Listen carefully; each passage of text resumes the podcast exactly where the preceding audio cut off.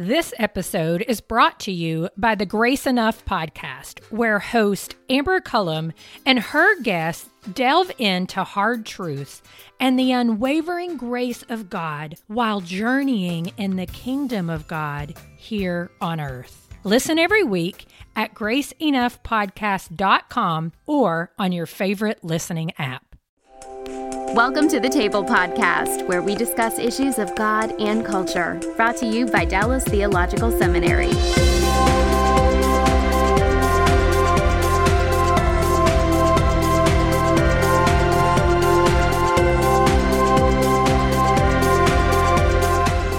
Welcome to The Table Podcast, where we discuss issues of God and culture. My name is Kimberly Cook, and I'm the Senior Administrator here at the Hendricks Center. And today, we're going to be talking about embracing our own mortality and why it's a necessary practice for Christians. And we are joined by the esteemed J. Todd Billings, the Gordon H. Gerard Research Professor of Reformed Theology. That is quite the title. At Western Theological Seminary. Thank you so much for joining us today, Todd. It's great to be with you, Kim. So why don't we just start out by you telling us a little bit about yourself. How did you end up in scholarship and at Western Seminary? How did you even end up in the scholastic academic world? Yeah, there's, I think, probably several versions of that story that I could tell, but I think that for me, formative experience was spending a couple of years at the end of my college time and then after college in East Africa and working with the church there. And I was both fascinated and engaged by the energy of the church that sometimes you can see in a different context with even more clarity than in your own context. Mm-hmm. But I was also really puzzled. There were hard theological questions that I realized were ones that I hadn't really thought through, and that I realized that for the preaching and the ministry of the church would need to be thought through. And so it was at that point that I decided to go to seminary and then started to eventually think going for a PhD. So I went out to California after a couple of years in East Africa for seminary at Fuller Seminary. Then I went to Harvard for my PhD work in theology. And so since my time at Harvard, I met my wife there. We were both graduate students, and we met at an InterVarsity Fellowship there. And since my time at Harvard, I've stayed where I got my first job, which is Western Holland, Michigan. It's been a really good match. And so, yeah, I love teaching. I have a deep love for the church. I love writing and feel called to writing as well.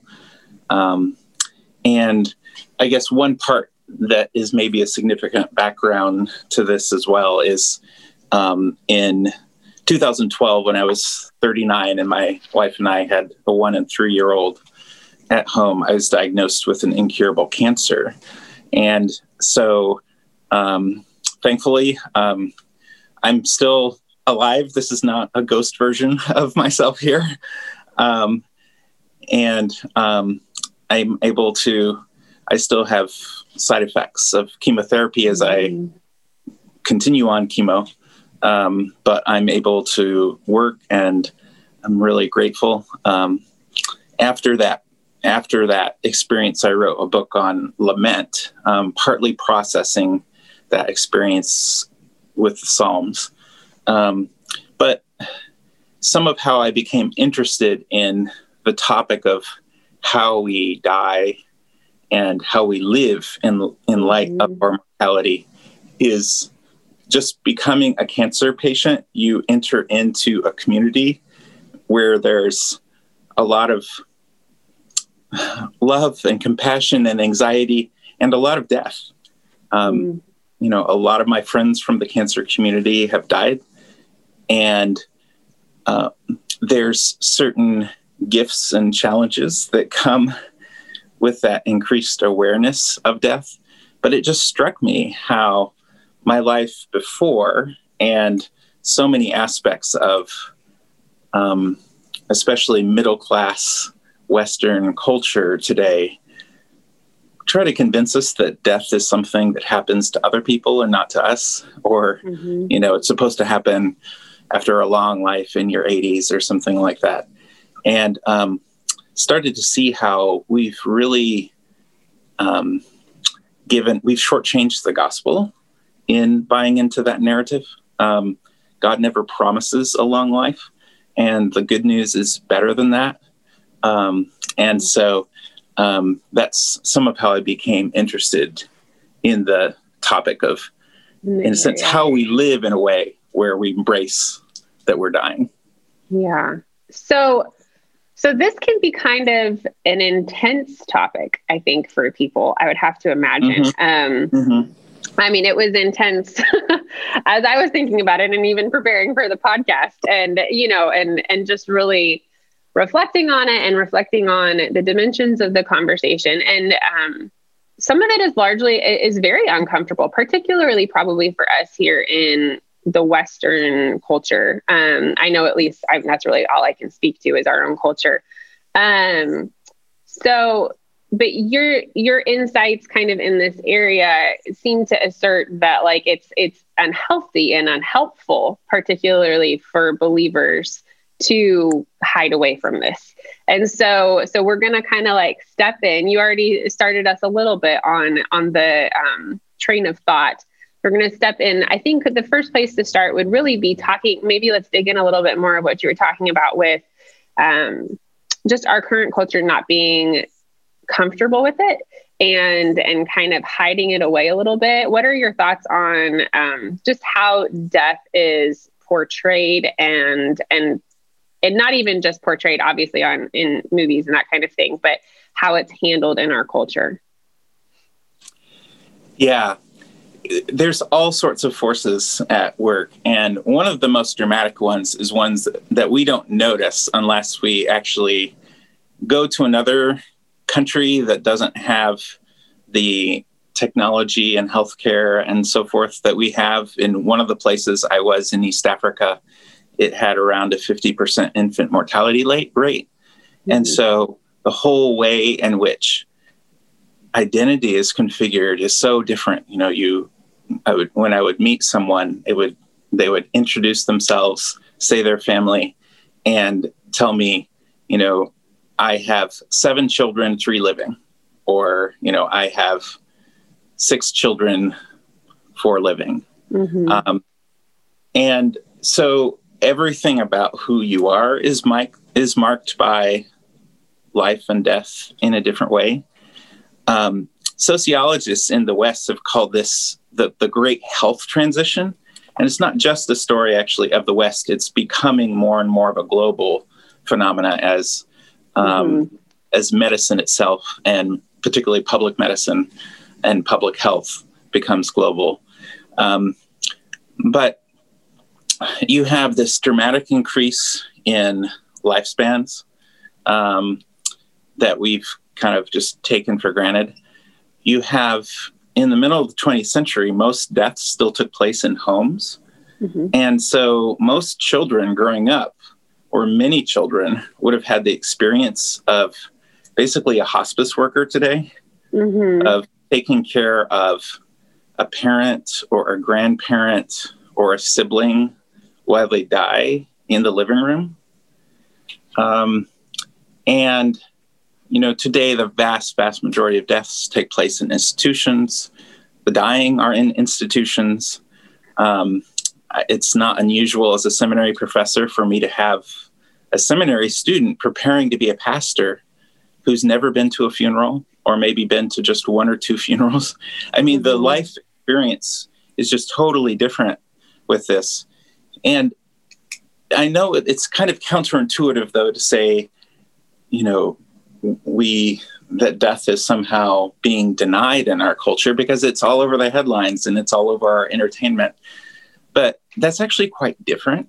And again, although I draw upon biblical theological resources, I did dive into some of the social scientific work too. And it's a very, very different experience to have a firsthand experience with someone who's dying in an ordinary way and to have a headline hit you about, you know, so-and-so died and now there's a lawsuit, or so, you know, a sort of politicized death or a death in entertainment in a strange way that I can actually reinforce to us that death is something that happens to other people and not to us. And with cell phones and social media, the whole world is kind of configured to our interests and gives us the sense that we're at the center of the universe and, you know, we're the central star in our story, in our movie. And that's about as far as you can get from what I would say a biblical self-awareness of mortality is. You know, a biblical teaching is that we are small, we are like breath. And every moment we have is a gift from God. So it's not just that people have been sat down and taught, you know, death is not something that applies to you.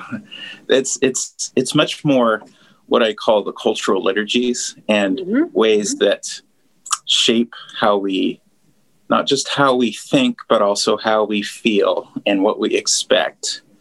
And these are really, really powerful, and powerful for Christians in the church as well.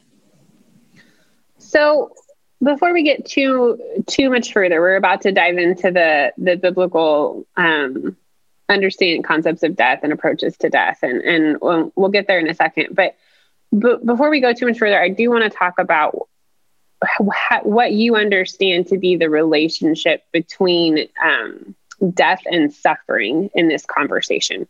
So if we're talking about embracing our mortality, where does suffering have a place in this conversation? And just, you know, because some people might be in a place where they are really in a time of suffering, and that may or may not, you know, lead to death from that particular event of suffering. But, you know, I think that's, I don't know, as I was reflecting on all of this, it was something that I thought, you know, it's not exactly death, because death is, again, because of our cultural liturgies, the big thing that we almost don't talk about, you know, the fear of death. But I think suffering also has a large part in this conversation. So what do you see the relationship being? Yeah, I think that the relationship can be complex. As you mentioned, not all suffering is directly related to our mortality. I think that some of where it may become especially important is when we think about what is the gospel and what is the good news of Christ saving us from and for. So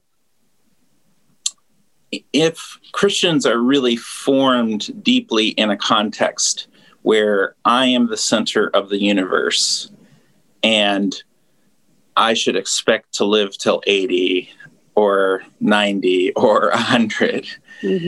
And then it's very natural for a lot of Christians to assume, well, if I do the right Christian things, or if I trust in God, if I have trust in God when I pray in faith, then I'll make it there. Then God will give me what really I deserve. Yeah. And when someone falls ill and they're not at that age, then that shapes how the prayer often takes place. I mean, when I was in the hospital with my own cancer, I appreciated all the prayers that were lifted up. But I also noticed that some of the prayers seemed kind of like, you know, give Todd back his middle-class lifestyle and long life that he deserves. Mm. And I have to say that that's a view of God that I had questions about, because God doesn't owe us anything. God doesn't owe us life. And so often there's all sorts of things we encounter in life as suffering that we think that as Christians we should get over.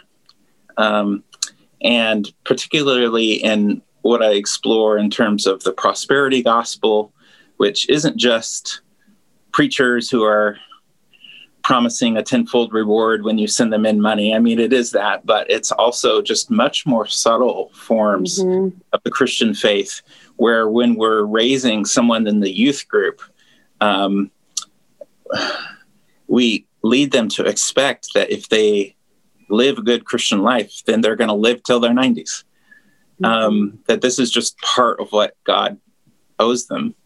Well, this prosperity gospel makes suffering itself a kind of problem that mm-hmm. we're supposed to be delivered from if we have enough faith. But I think a more biblical gospel frames suffering as an opportunity for witness, because Jesus Christ is the man of sorrows. And he shows in the cross that the way of flourishing is not seeking out suffering for its own sake. It's not masochistic, and it doesn't stay like in an abusive relationship or something like that. Yeah. But it does realize that in the midst of this mortal life, and some of this will relate to our crumbling bodies as mortals, and some of this will just relate to difficulties we have with other people or with other trials. But in this mortal life, we will have the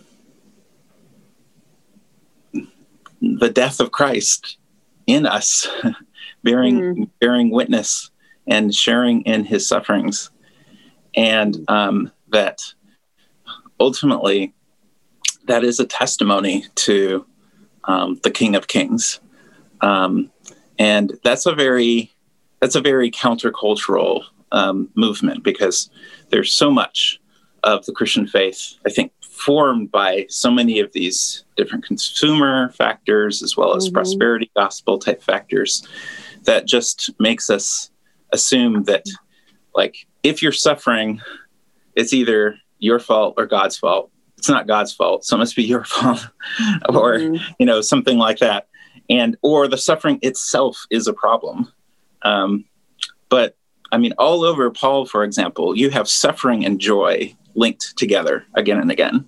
And I think that's often the case. Like, and I mean, I have had people say about my book, wow, there's a lot of joy in that book. Like, it's not a morbid book, even though it's about death. And that pleases me, because I wasn't trying to write a morbid book, but trying to show us how when we're trying to stay at the center of the universe, in some sense, we don't open ourselves up to either suffering or joy in the way that we can when we live as mortals before God. Hmm. So we talked a lot about how we currently at least approach death, or the lack thereof, to try to hide it away. Uh-huh. How have Christians historically approached death? And are there different approaches? What are those approaches? Are they better than what we are currently doing? I'm presuming that they probably are. They're at least more complex. So what have you found in that, just to help us understand, maybe again, following some other examples of people who might be handling it better? Yeah. Well, I think there's a couple of different approaches in terms of the theology of death that Christians have had. And that was actually kind of a discovery in the process of writing, because I had only heard about one for the most part, or really absorbed deeply one.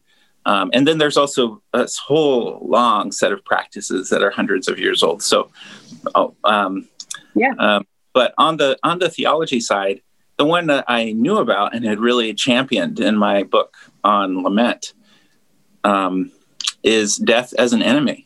And I mean, good biblical support for this, you know, Romans 5 and the reading of Genesis as through the sin of Adam comes death, and you know, Revelation and all this language of death as an enemy. Death is in some sense fundamentally unnatural, like not the way things are supposed to be. And it was interesting because I was actually really honored to have a retirement home in town that has a lot of former missionaries and ministers read my lament book. And not all of them could read at that point. So they found one person who could read out loud, and they read each chapter aloud to each other in small groups over like 10 weeks. And then discussed it. And then I came and, you know, dealt with their questions. And the most repeated question was, why do you talk so often about death as an enemy? Our biggest fear is that we're going to live too long, that we're going to keep on living after, like, you know, they're feeling the deterioration of their bodies and the loss of mobility, you know, one thing after another. And there's always something that medicine can do to just sort of keep them beating their heart longer. But they were saying, we understand why death would be an enemy for you or for our grandkids or something like that. But something tragic. Yeah. But and almost to a person, they had a sense, we are not in a position where we don't want to die. Like we want to die, you know, and not in a self-harm way at all, but just the sense like we've lived this arc of life, you know, all the different stages, and here we are. We're ready to die. And as I dug more into it, both historically and scripturally, I found that there really is a trajectory there where, you know, Abraham and a number of Old Testament figures in particular died full of years in old age. There's a sort of fullness and arc that takes place there. And Irenaeus in the 2nd century was really a champion of this view of death, where he talks about how Christ went through all different stages of life and kind of, in a sense, sanctifies them through his person in bringing our brother in the flesh and blood. He is the pioneer and shows us how every stage of life, including the process of dying, is one where we have the opportunity to give ourselves over to God. And even as we lose things one by one, you know, mobility, friends, family, from dying, this is an opportunity to give ourselves over to God in sanctification. And so, no, I don't think there's anything directly contradictory about Irenaeus and Augustine in their biblical account, but they certainly are in tension. And I think that some, you know, examples, when I give an example of in a book of a friend who was a missionary, died unexpectedly at a young age. And that seemed to me to be very much an Augustinian moment, funeral, at least the Augustinian moment was needed, where we're like, this is not the way things are supposed to be. We don't understand. We just don't understand at all. And Augustine said death is fundamentally irrational. Like you can't come up with a human reason of why this happened. But then there have been other funerals that I've been at where, you know, I've known the person who have died, and they were both entering into the life that they were given at that stage of life, entering into ministry, entering into love of others. And they were tired. They wanted to go and be with Christ, as Paul said. And so that has a different sense to it. And so I end up saying that I think in some ways all of our deaths, like we don't control in advance how we're going to die. Mm-hmm. And so all of our deaths will be somewhere on this continuum. But I'll let you ask the practical question too. That's its own whole sort of thing. But that's kind of the theology of death. And I would just say that, like, most Christians, I think, were kind of like me in the lament book. Mm-hmm. Most Christians today, where they're only really aware of death as an enemy, that mm-hmm. trajectory. And so I think there is actually some need to rediscover this other theme as well. So what I'm hearing you say is both of them seem to be legitimate, you know, historically, biblically, and that we might not necessarily want to just ascribe to one. That, you know, death can be like, and you can think Christianly about death and not just see it as, you know, the last enemy to be destroyed is death kind of thing. Okay. So that was really interesting to me as I read and thought about that, because I very much had also been trained very fervently with an Augustinian approach to death. And I still think that it's valid, like you even assert, but there are situations, like you said, particularly with the elderly or, you know, those who are suffering, where it's not that clean. And there's, there's just this sense of, but that doesn't seem to fully cover what's going on, this situation, and how, again, it's portrayed in Scripture. So you've talked a lot about Christ, which is always a good thing. But you talked a lot about Christ as kind of the nexus, the point that all, like, our mortality and lost my train of thought, but where he really is the point where humanity and mortality and our understanding of those things and our experience and example kind of intersect. Just he is that for us. And so but I'd like to focus in a little bit on the cross, specifically the cross and resurrection. What does that accomplish? What would you say it accomplishes with regard to death? And I think that's a pretty standard, like, you know, creedal question, but the part B of it would be, what is to be enjoyed now and what is to be enjoyed later?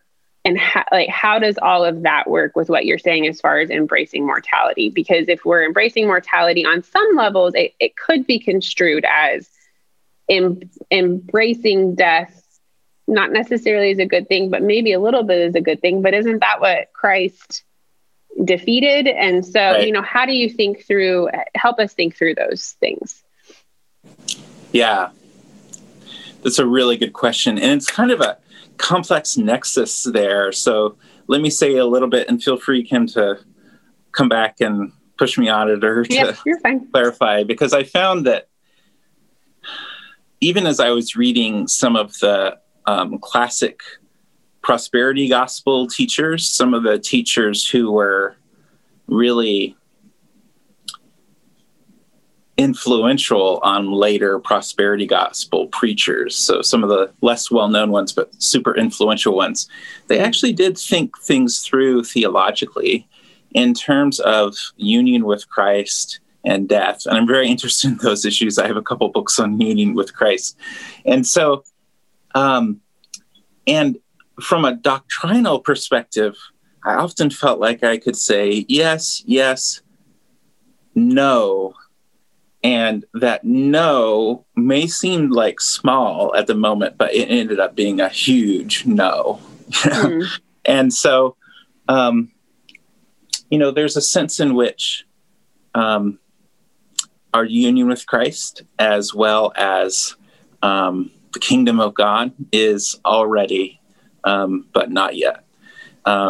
In union with Christ, one of the most frequent terms used in the New Testament, one of the most frequent metaphors is adoption. And so we often think of ourselves as Christians as adopted sons and daughters of God, adopted children of God. And we should. This is a good thing.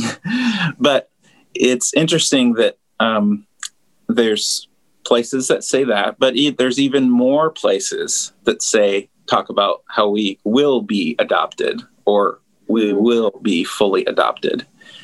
And so I think that we can sometimes obscure this sense in which, you know, with Romans 8, yes, we are adopted children of God, able through the Spirit to call out to God as Abba, Father. And yet, we groan, we lament with the whole creation until that day when our adoption takes place in fullness. And so it's actually a sign of the Spirit that we are groaning and lamenting that our union with Christ, in a sense, isn't full yet. Isn't that strange? Mm-hmm. And some of what we're groaning and lamenting is that we live in a world where death is still an enemy. And so, I mean, there's nothing, Christ's cross and resurrection is completely sufficient to mm-hmm. have victory over sin and death. And yet, when the New Testament speaks about it, it speaks about it in the sense that this is something that will happen. You know, it will be on the final day. It will be when Christ returns, when Christ comes and the kingdom comes in fullness, then we will be able to say, oh, death, where is your sting? Until then, mm-hmm. there's a sting to death. Mm-hmm. And And I think we sometimes miss that or feel like that's less than Christian to admit, but I think it's fully biblical. I remember being with a member of my congregation had been married for over 50 years, and it was the anniversary of the death of his wife about a year. It was, I think, a year before. And he just started crying and saying, I know I'm not supposed to be sad because everyone tells me that she's in a better place, but I want her here. Mm-hmm. No, I want her here. And I think that when we are so quick to tell people, yes, you're dead, your lost one, your loved one is in a better place, we can obscure this. Like there is a sting to death. Death hasn't been defeated yet in a certain sense. Now, I'm not at all meaning to imply that there's like it's fully accomplished through mm-hmm. the cross and resurrection, but it hasn't come yet. And some of where the prosperity gospel, I think, goes wrong with this is when they think about the benefits of Christ and what we have now, they still think that there's an already not yet. But they would say that disease, poverty, and, you know, sometimes death, or at least disease and poverty are in fact already accomplished through the cross of Christ mm-hmm. and already received through the cross of Christ to those who have faith to receive it. And at least the classic prosperity folks talk about how if you're not receiving healing from disease and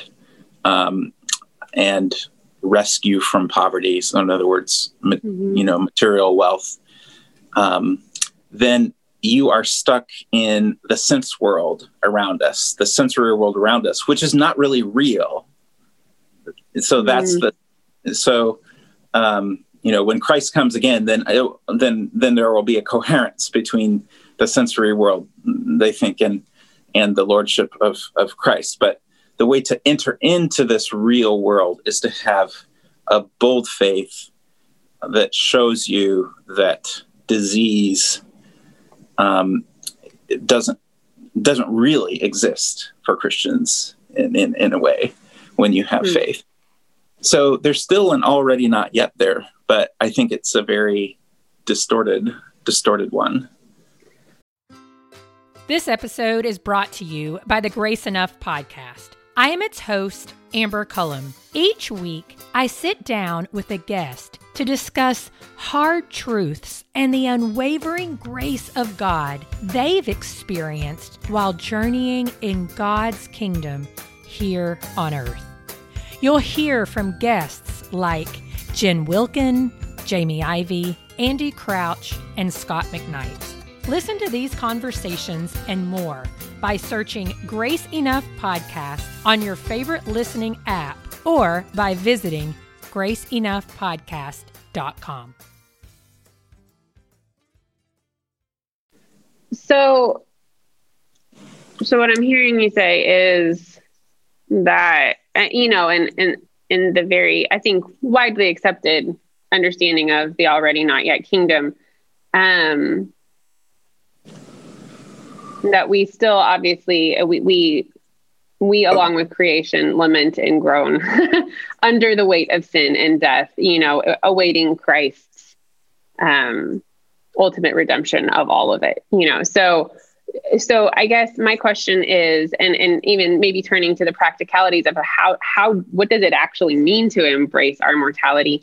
How do we lament and groan with creation, yet embrace our mortality? Are those mutually exclusive things? And if not, what does it look like to actually do that while still definitely being under the weight of sin? Because embracing almost seems like a positive celebration rather than this lamenting and groaning. Interesting. Yeah. I know some Christian authors have talked about it in terms of mortality acceptance, that we accept the fact that we are finite, dying creatures, rather than living the path that even our culture wants us to live, which is to live most of our life in a way as if we were immortal. Mm-hmm. I think one of the reasons why I use the word embracing mortality, it has to do with a theology of creation that we are created finite and small and different from God, but still good. And we are in fact fallen, but, and this is something similar to what Irenaeus would say, given the state of our fallenness, God actually uses our creaturely limits as a gift to lead us further into our identity in Christ. And so precisely because we are so inclined to act as if we were God, to act as if we are the center of the universe, the fact that we have bodies and bodies that are failing can actually become, in a strange sort of way, a touch of grace that we need to embrace.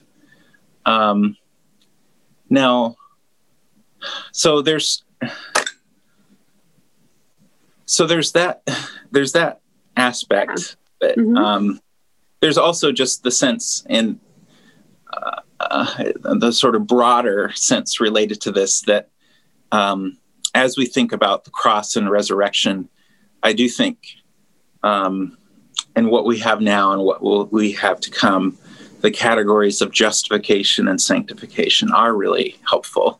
Mm-hmm. And that is, in justification, we find our righteousness in Jesus Christ, that our status in Christ is such that we no longer have to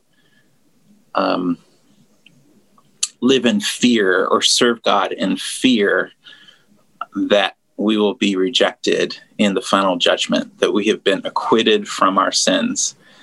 And yet we still live with the old self. We still live with sin. We still live with death. And so there's this long process of sanctification.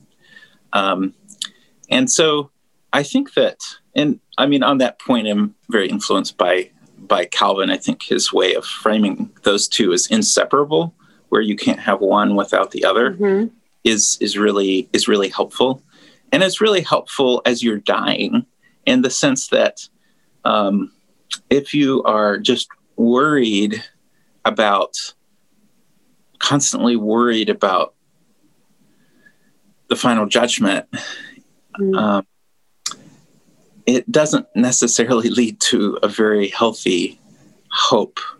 But the coming of the Lord and the day of the Lord in Scripture is certainly a fearful thing at times, in the sense that the Lord is king and we are not. But it's also celebrated. It's celebrated in the Psalms. It's celebrated in the New Testament. I think those in Christ can look forward to it. So some of what we're lamenting and aching is just that the day of the Lord isn't here yet. Mm-hmm. And so the way to ache as mortal creatures and lament is not to say, I should act as much as if I were immortal as possible. Yeah. But is to say, come, Lord Jesus, to us in our brokenness. And in the meantime, thank you for these bodies that we have, which are temples of the Holy Spirit. These broken, crumbling bodies are both temples of the Holy Spirit, and we look forward to the age to come as a place where, in a sense, the whole cosmos becomes a temple, in the sense of a dwelling place where God dwells with his people. And so even, I think, with the temple imagery in the Bible, you have something like an already, but not yet as well. Mm. And coming, like you said, the aching is the waiting and the hurting until Christ comes and the ultimate redemption is offered. But you're in the midst of that, like you said, you're recognizing the manner in which God is utilizing even this fallen world. To again, bring us to himself, sanctify us, however you want to, use the terminology.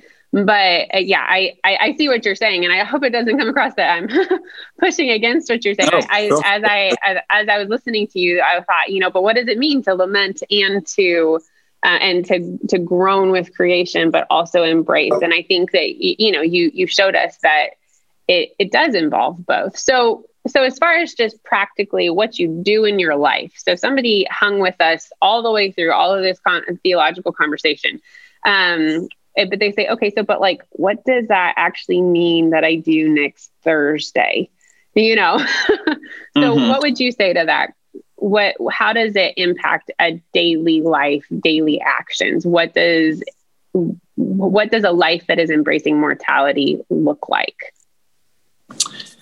Well, I think in our culture in particular, it requires intentionality, because what the automatic default, especially I found in white middle class contexts, is to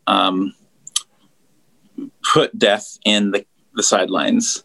and put it in an area where it's kind of off limits from everyday conversation when it comes to the normal experience of death. It's almost like pornography or something in the sense of, like, you know, it's like headlines and entertainment, but then we just don't talk about the normal experience. And so concretely, you know, this was a big challenge for me as a parent, finding out, wow, this is the percentage, this is the chance you have, you know, roughly speaking, of course, the doctors don't know for sure, but of being alive when your kids graduate from high school. Do I want that to be their first funeral they go to? Like, that would be a really bad idea. I want them to actually be exposed to dying, and for this to be part of their growing up and part of their development. And so this happened in some pretty simple ways at times. We took the opportunity when we had a dog die, or when we had some fish die, some pet fish die, just to spend some time with the dog before we bury it, and to say prayers and to weep, and to give space for that, to be really, really open to the questions of children about death. Because especially if they have an experience with it in everyday life, they will ask a lot of questions, and just to welcome those.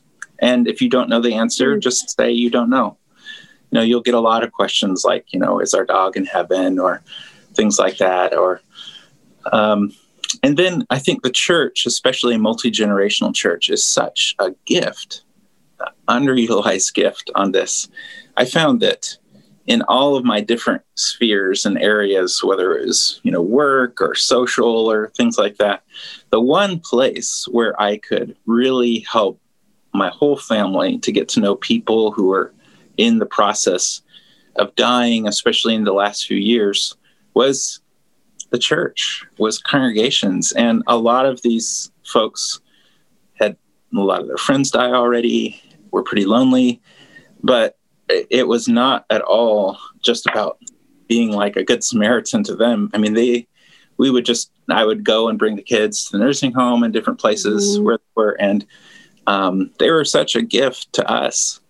But you have to get used to, people will look at you strange when you say, yeah, I'm taking my kids out of school for, to bring them to the funeral of this older man who, you know, they got to know, or things like that.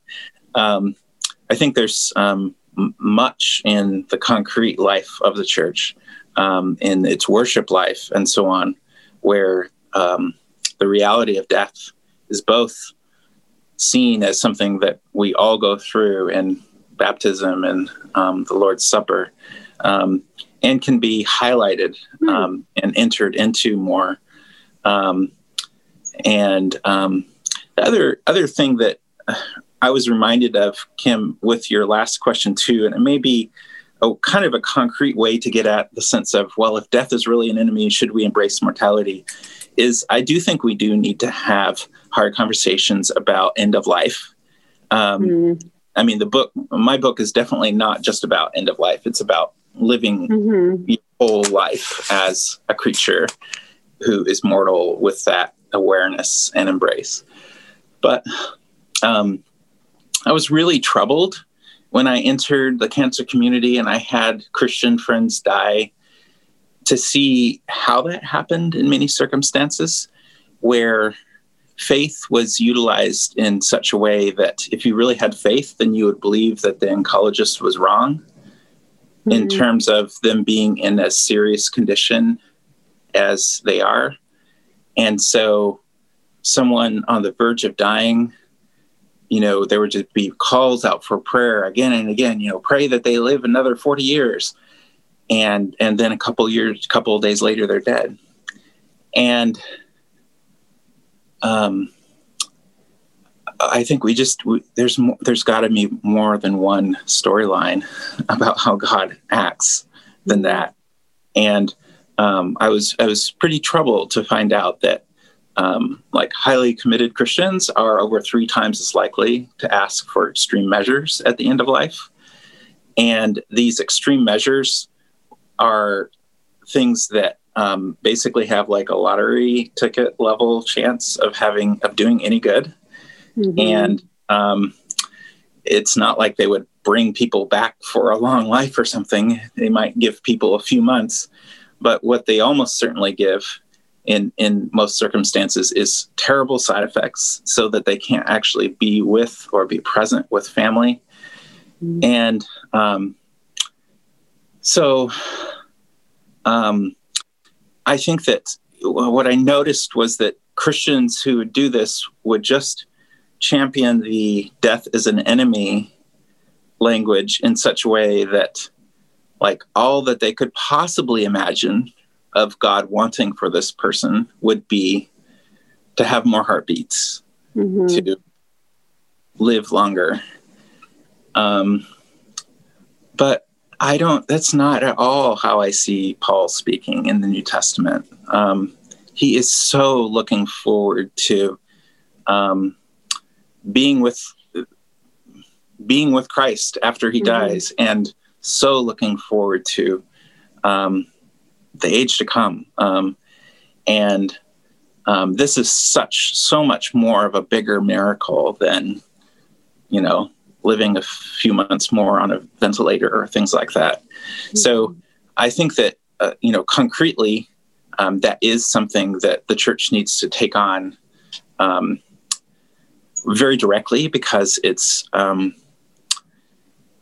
if you think about how this affects the spiritual life of those who are continuing on after the loved one has died, after there's been calls out that, mm-hmm. if you pray, this person will live another 40 years, or if you pray, then this person will not die. And then they die. It's devastating. And the thing is it's prayer that I think is not ultimately based on what God has promised. And so I'm not saying I'm not at all against praying for healing, but to pray in such a way that it's open-handed and that God is working, and that God is not up to just like extending our lifespan. He's into resurrection, which is totally different than extending our lifespan. Mm-hmm. Well, our time is up. Just real quick, are there any resources out there that people might want to check out if they want to dive deeper into this concept, into this practice of trying to embrace one's mortality in a more intentional way? Yeah, sure. Well, certainly I would recommend my own book, The End of the mm-hmm. Christian Life, which isn't just about end of life, but about the whole Christian life, even how we raise children or how we mm-hmm. live different stages of the Christian life, where death is not pushed to the margins, but it's actually part of our discipleship. And it's really a recovery of resurrection hope, because I found that so many of us, it's almost like we don't really want resurrection hope. We just want life extension. We just want, mm-hmm. Some other form of earthly prosperity. But I think that entering into this practice is a really deeply formative one. There's another book that's a new book and just a superb one that I think is especially good for those end-of-life discussions. And I would recommend it for churches too, even though it's not as directly theological. It's by Lydia Dugdale, called The Lost Art of Dying. She's a physician and a professor at Columbia University School of Medicine, and has just been present with hundreds of people as they have died. And she's seen so many circumstances, like I was just talking about a few minutes ago, where people hadn't really thought through even what was going on when they think about end of life and extreme measure. But it's really a rich piece where she gives you some of the history of how Christians have related to death with the Ars Moriendi tradition. I draw some upon that tradition too in my book, but she has more of a historical section. And Ars Moriendi means art of dying, and particularly after some of the plagues and illnesses, you know, spread of illnesses, there were these manuals that developed of how not just to die, but to live in light of the fact that you're going to die. And so, so there's a lot of wisdom there. I guess one more resource from is from a Roman Catholic theologian, Matthew Levering, on dying and the virtues. And I don't agree with every part of it, being Reformed and not Roman Catholic myself, but it's so beautiful in terms of how he talks about the different sorts of ways of patience and hope and so forth that we should cultivate, and just how different that is from the stories we're given about death and dying in our culture today. And he draws that contrast in a really beautiful way. Fantastic. Well, thank you so much, Todd, for joining us today. And we'd just like to thank those of you who were listening. And just if you enjoyed today's podcast, please be sure to subscribe wherever you listen to podcasts, and to join us next week when we discuss issues of God and culture. Thanks for listening to The Table Podcast. For more podcasts like this one, visit dts.edu/thetable. Dallas Theological Seminary. Teach truth, love well.